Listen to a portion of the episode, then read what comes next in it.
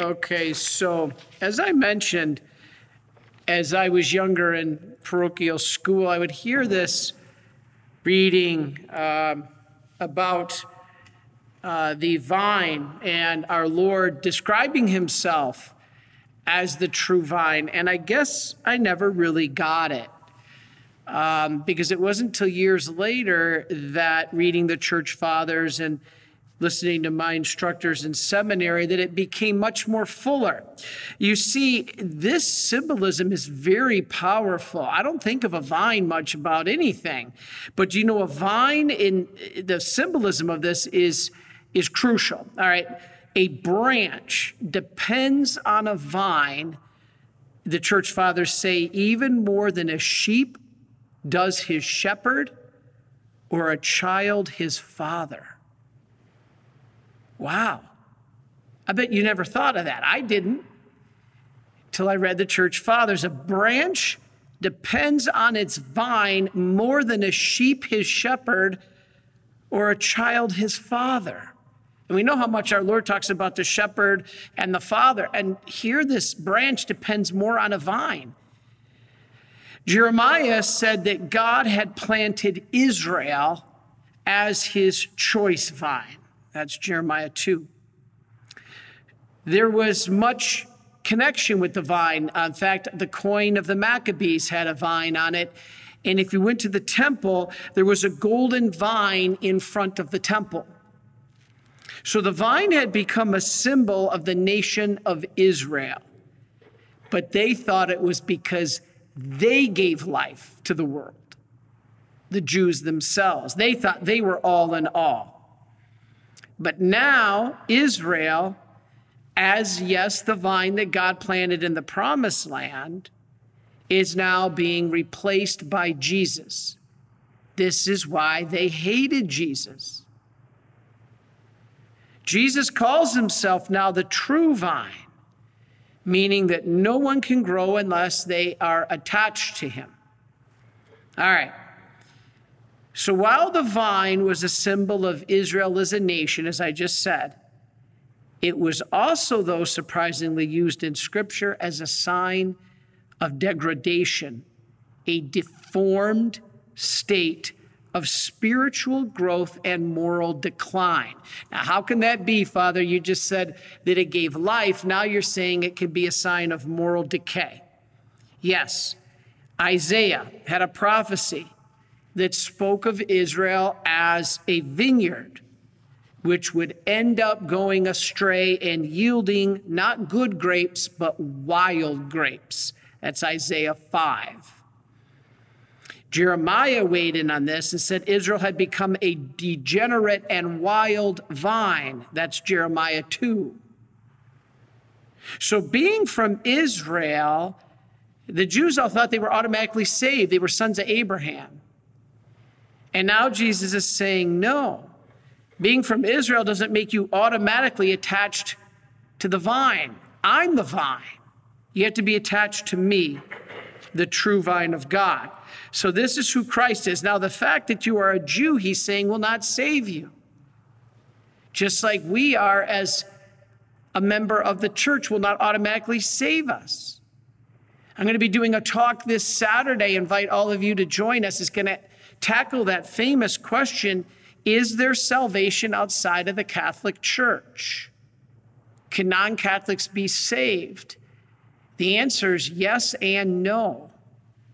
So it's very interesting. You have to qualify it. And I can't do that now, but please join us this Saturday as we talk about it. So we're like the Jews. We don't have this automatic ticket, but we have the grace to get to heaven. Now, Jesus is the vine of God and you must be branches always joined to him, not just on Sunday. Don't be just a Sunday Catholic. You know, growing up, it seemed like we turned the light switch on for our faith one hour on Sunday, but then the rest of the time it wasn't on, and many families are like that. Now, here's where it gets interesting because vines bear two kinds of branches. All right, so if you have a vine, there's two kind of branches, one that bears fruit and one that only has leaves but no fruit. Now, this is interesting. Now, if it grows wild on its own, all right, it may produce leaves instead of fruit. The problem is it starts to block the sun of the other branches. When there gets to be too many leaves, it blocks the light, the sun, the life giving light. So other branches become weak. They become um, because they're not receiving enough light from the sun. Now, these branches do not bear fruit, so they're cut away. They're cut away so that they don't drain the strength from the other ones that did bear fruit. All right? This is what happens when we are a bad influence on others, when we're living a bad example. If the other impressionable young people see us and we're cohabitating or we're not going to mass and we're not practicing our faith, or we're seen swearing and criticizing and gossiping, we're, we're, we're shading the good other branches. And eventually, our Lord will give us a chance to correct that over and over, or then He'll be forced to cut us down. And that's what happens. This also happens when we profess things that we don't practice, or when we say words without the deeds to back them up. I can say, I love you, but then I never act like it. So we may be Christians, but we may be useless branches. All leaves and no fruit. What is it? All leaves and no fruit make Jack a dull boy, right? We can't be like that. We darken the good.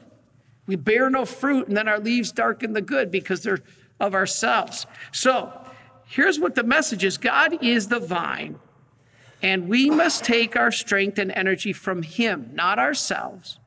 And we do this when we spend time with Him. All right? We must pray about everything. People just don't realize the power of prayer because we don't see the actual mathematical connection sometimes. It's like my mom, God bless all of you that are praying, have prayed for my mom. It's almost miraculous. It's almost miraculous. You know, my mom, she fell down the stairs, she was knocked unconscious. When she woke up, she didn't even know who we were. She asked me if I knew her son, who was a priest. I was like, oh, mom, it's me. I'm your son. Then at the hospital, she fell again a second time and slammed her head onto the tile a second time. When I heard the fall and I heard her head hit, I was there in the room. I didn't know how my mom could survive. And now she's rebounded and she's talking really good. She's doing great. So proud of my mom. What a trooper. But I know that that comes from your prayers. I know that. That's why we are Marian helpers. That's why we pray for you guys too at every Mass, so that your family and your lives that are suffering and struggling, that that grace can be given to you too. Sometimes maybe not even in this life, but not to the next life to come. You may not see the fruit. Well, Father, I'm a Marian helper, but my mom is still sick, or my son is still addicted to drugs, and my daughter is still estranged. Okay, but these graces from our prayers, from our masses, will bear fruit, maybe not at this moment, but will bear fruit in the future, maybe not even to the moment of their death. But that's when we need the fruit the most. And so don't get discouraged. This is what we have to do. We must pray. We must read the Bible. We must get the sacraments. We must obey our Lord. We cannot do his work if we separate ourselves from him and do it on our own. Then we would be like those useless branches with no fruit. The only thing that could be done at that point with, with us is to cut us off, to cut us down and burn us. You know, the vine was the branches were cut and those old branches they were burned. That's judgment. That's our lord telling us about the judgment. Everybody keeps you know when i did my talks last two saturdays ago about death and i talked about the personal judgment the general judgment people wrote you don't know this father. You don't know this. You're making things up. No our lord tells us he doesn't necessarily specifically write it out in scientific terms. This will happen and then this will happen. He does it in metaphor. But he's explaining right now there will be a judgment because those bad branches will be burned. And the good ones, what happens to them? The good ones will be pruned and left. So remember, as Isaiah's song of the vineyard says, God is the gardener and he may be forced to cut us down. So don't be that type of useless branch. All right. So I know I'm rambling here, but, but if I was to summarize this all in the main point, what is it? If you didn't get anything I said up until now, here's the main point Jesus is the vine, and the Father is the gardener or the vine dresser. And as the gardener, he wants an abundant harvest. So he cuts off the useless branches to be able to help the good branches so they're not blocking the light, sucking up the nutrients from the vine. Now remember, to those who have, and this is another passage that always confused me. The Bible says, To those who have, even more will be given. And to those who have little, even that will be taken away. Whoa, wait a minute. That doesn't sound fair. That's why the Bible is not based on socialism and communism, it is based on love and merit. So it says that those who have, even more will be given. This is the good branches. They have fruit, so they will be given more. They'll be given more opportunity because the dead stuff that's blocking their light will be cut away. And to those who have little, such as the bad branches with no fruit, even what they have will be taken away. They will be cut down and burned. Wow. If a branch bears no fruit, that's what'll happen. If it does bear fruit, it'll be left and pruned. So think about this. If it bears no fruit, it'll be taken away. If it bears fruit, it'll be left. This is the example opposite of what we hear about the rapture. The rapture always talks about the good will be taken away and the left will be behind. Scott Hahn says they have it backwards. The good will be left. It's like Noah. Who was the good people? Noah and his family. They were left behind. The bad were taken away. The rapture, they try to formulate, says that the good are taken away and the bad are left behind. Scott Hahn says it's the opposite. The good will be left, the bad will be taken away. All right, so now what happens? The branches that bear no fruit, as I said, are cut away and the good are left. What happens to the good? They're pruned. You've heard that term. I got to prune the branches. I never knew what that meant either. It meant to cut away the excess so that they could have more light and more nutrients for their for the roots. This can hurt though, right? Because it causes suffering. Nobody likes to have, you should have seen my dog Rocky. I used to have a big yellow lab. I love that dog. Was one of the hardest things I had to give up to become a priest. And and giving up. People always laugh. They said, Father, I, I, think you had a tougher time giving up Rocky than, than your girlfriend. Well, I mean, no, but, but yeah, in a way. Um, I love that lab. He was, he was everything to me. And you should have seen him when his, his nails would grow long. I would try to cut his nails. I would prune him and he just would howl. And you would think i was murdering this poor dog. And the neighbor came running over one time. I remember i was out with rocky in the yard and i was trying to trim his fingernails. Oh you know he was just uh, he was a mess. And sometimes we're like rocky. When our lord prunes us when he cuts those nails we carry on. We we we think it's tragic but it's for our own good once those nails were cut of Rocky, he could run better. You know, he wasn't getting his nails caught and biting his, his nails. It was better for him. He was pruned. This is what's happening. And so this can hurt and cause suffering and trials, but we're trimmed of what, Father? Fingernails? No. Selfishness, self centeredness, comfort, sloth, these improper things. It allows us to get even more light. We've been all the junk around us has been cut away. Now we can get more of God's light. A greater good can come out of that, out of that suffering and pruning. I think it's fascinating. So, which branch are you? Are you the one left or the one to be taken away? Are you the one that's good and bearing fruit that God will leave and prune? Or are you the bad one that's bearing no fruit and have to be taken away? The branch cannot bear fruit unless, by itself, unless it is connected to the vine, who is Jesus. Why? Here's where I want to finish.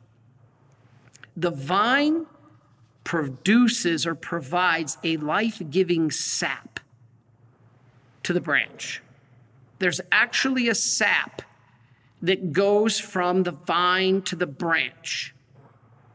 This I was taught, and I think I read it in the Ignatius Study Bible in the footnotes, is the Holy Spirit. This is the Holy Spirit, the fruit of the Holy Spirit. You've heard that term, the fruits of the Holy Spirit. This is because that sap from the vine, who is Jesus, gives us the sap, who's the Spirit, feeds the branch so that it can produce fruit, the fruits of the Holy Spirit. And that's another talk that I've had. See, this is all coming together. And so we see the whole Trinity in this one example. You see the gardener. The gardener is the one who makes everything happen. He plants the vine. Who's the gardener? The Father. What does he give us? He gives us life through the vine. Who's the vine? The Son. And that son feeds us, the branches, through that sap that is the Holy Spirit. When you are open to that, you will bear fruit, and a tree is known by its fruit. These scriptures and parables and metaphors of our Lord are incredible. If we just open our heart to receive the message that He wants to give us, this is why our Lord has the words to everlasting life. Are you a Marian helper? Join our Spiritual Benefit Society and start sharing in the graces of all the daily masses, prayers, and good works of Marian priests and brothers all over the world. Sign up is free and easy. Simply visit micprayers.org. That's micprayers.org. Thank you, and God bless you. Please follow or subscribe to this podcast to receive the latest episodes and updates. If you have been blessed by this podcast, I invite you to leave a review. Reviews greatly improve our podcast ranking and will help spread this podcast to other people throughout the world. Are you enjoying this podcast?